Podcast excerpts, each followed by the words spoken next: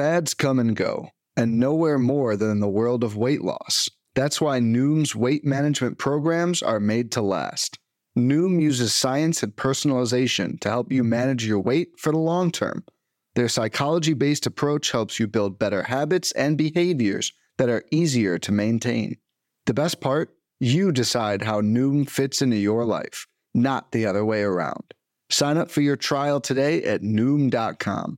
That's N O O M.com to sign up for your trial today.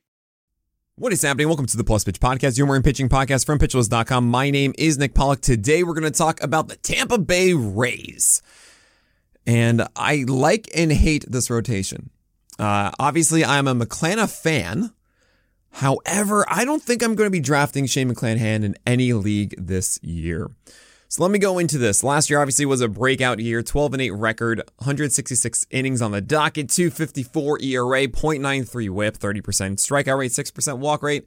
It was everything that we wanted, right? The four seamer was such a liability before, and clearly it got fixed up. This changeup was introduced. It was, well, not introduced, but tripled in usage from about 8 to 24%. It was all there.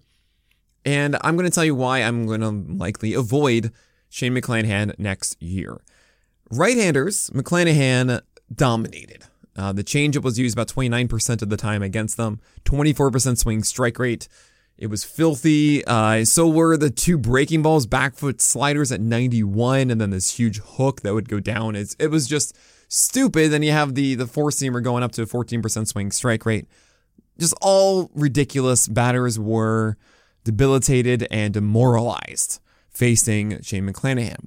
But left handers, well, 46% hard contact allowed on that four seamer against lefties. In short, I think McClanahan's 2022 season was because the changeup nullified right handers, but he still doesn't have a solution against lefties. You might have seen the tweet I put out as I did this breakdown on the 12th of December. Sorry, 12th of January, I should say, saying that Shane McClanahan needs a sinker because his four seamer is just bad against lefties. He doesn't use the changeup, so he has to rely then on the curveball and the slider. They're both good against lefties. The slider does good stuff down and away, but I want to see something more from this. This is clearly a problem. He doesn't even locate arm side often with that four seamer against lefties. McClanahan just kind of throws the four seamer in the middle of the zone, and it's not this refined approach against them. Maybe he, does get a better approach with the four seamer and it's okay. I just want him to throw a sinker that goes inside to lefties. I think that's all he needs to do. Uh, some guys can't do it. Some guys get a sinker grip and they just are not able to to locate and it just gets wild and everything fine. But I think that that is actually the solution here for Shane McClanahan to be better. He's saying, Nick, what are you talking about? 254 ERA, 0.93 whip, 30% K rate. He doesn't need to be better. Well, for that to be sustainable, this is a clear problem for McClanahan, and I want that to be fixed. Now, there's also the question about his health. McClanahan last year was doing all these wonderful things, and August comes around and he has a shoulder impingement. And then he comes back from it after a two week stint in the IL and has a neck spasm. And I think what happened in September for McClanahan was the Rays were like, hey, all right, take it easy. We don't want you to to be rushing back from this. If there's a problem, we don't want you to really overwork yourself. So he wasn't as good in September, but playoff time showed up. Seven innings, two earned runs, five strikeouts, and he was himself. I'm not really worried about the health of Shane McClanahan as others are because it was an impingement, not a tear for the shoulder. And McClanahan's neck spasm, to me, honestly, was a reaction to the shoulder impingement, right? That doesn't seem like it's something that's just going to appear, and that is the story moving forward.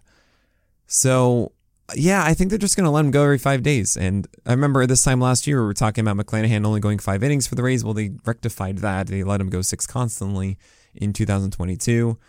So, McClanahan for 2023, I am interested, but I am worried about the left handed stuff. And maybe the Rays are still a little worried about uh, pushing him too hard. Maybe the health is still in question, and it's just too much stuff that I'm to have McClanahan outside of my top five uh, for 2023. I have, I think, two guys that I'm just targeting um, in Carlos Rodon and Luis Castillo that I would just rather get them at their price points than McClanahan.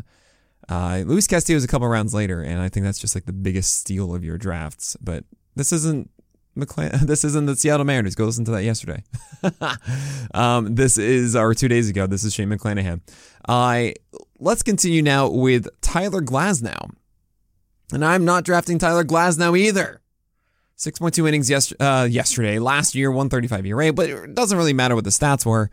You saw uh, Shane McClanahan, Tyler Glasnow return from Tommy John, uh, and he looked fine. He looked like his normal self.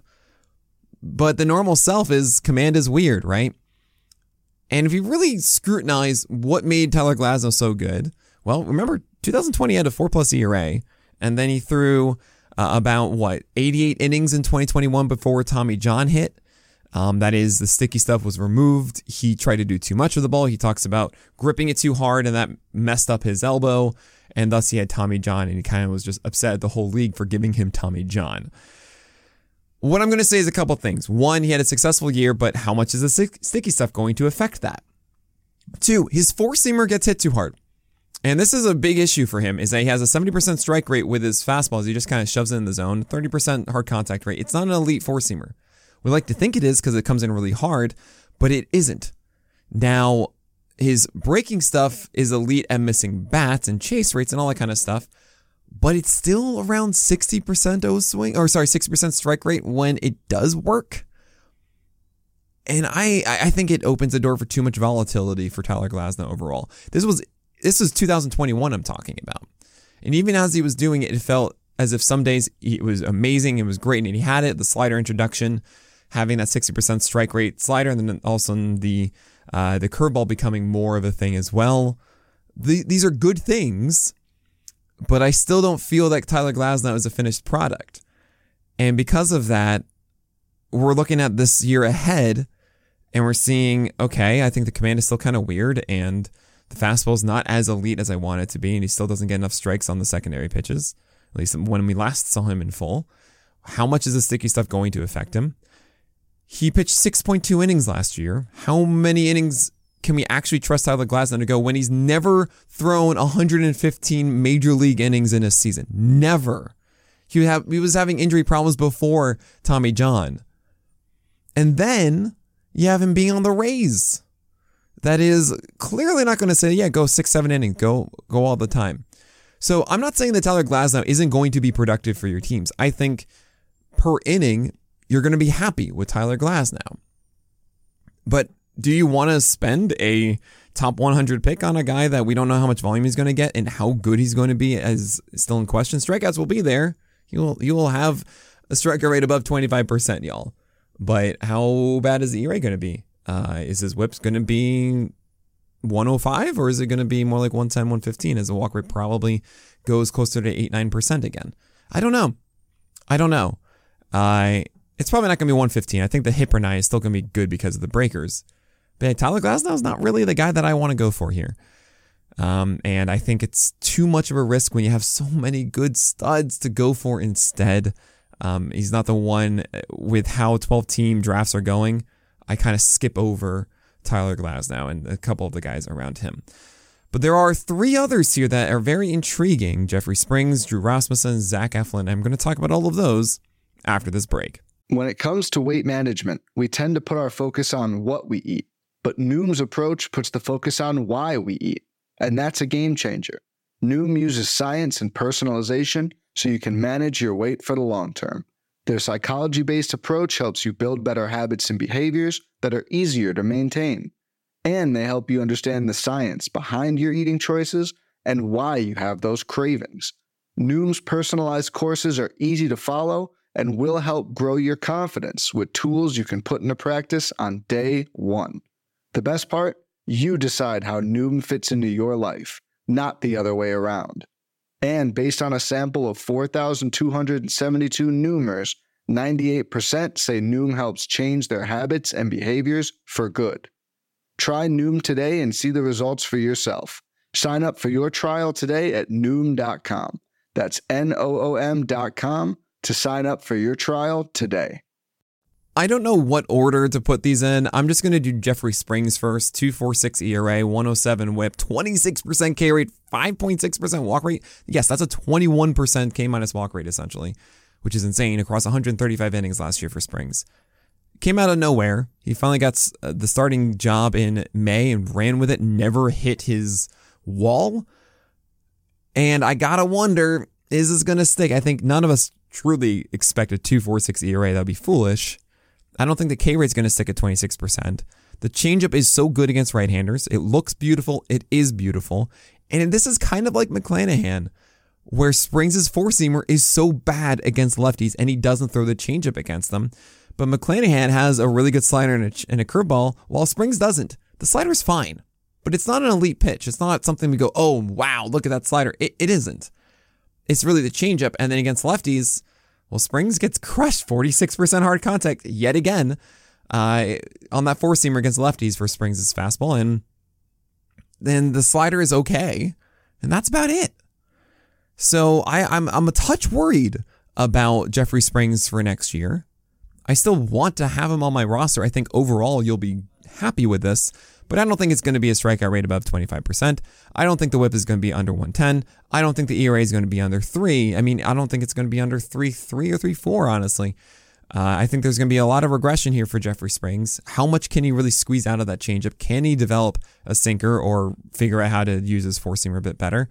And is his slider going to improve? I mean, there are a lot of question marks here for Jeffrey Springs. I do like the fact, I should have mentioned this at the beginning, the Rays are getting the Tigers and the Nationals the first two games of the year, sorry, series.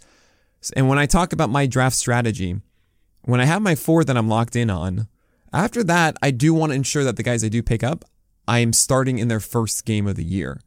I would be doing that with Jeffrey Springs. I'd be doing that with Zach Eflin. I'd be doing that with Drew Rasmussen. So all three of those are actually guys I would consider in my drafts. Now the question becomes do I go for Jeffrey Springs or who else is around? I think Springs is going a little too high for me, uh, where I'd rather go for, say, Jon Gray. I'd rather go for Pablo Lopez or Joe Ryan or Jesus Luzardo or so on and so forth.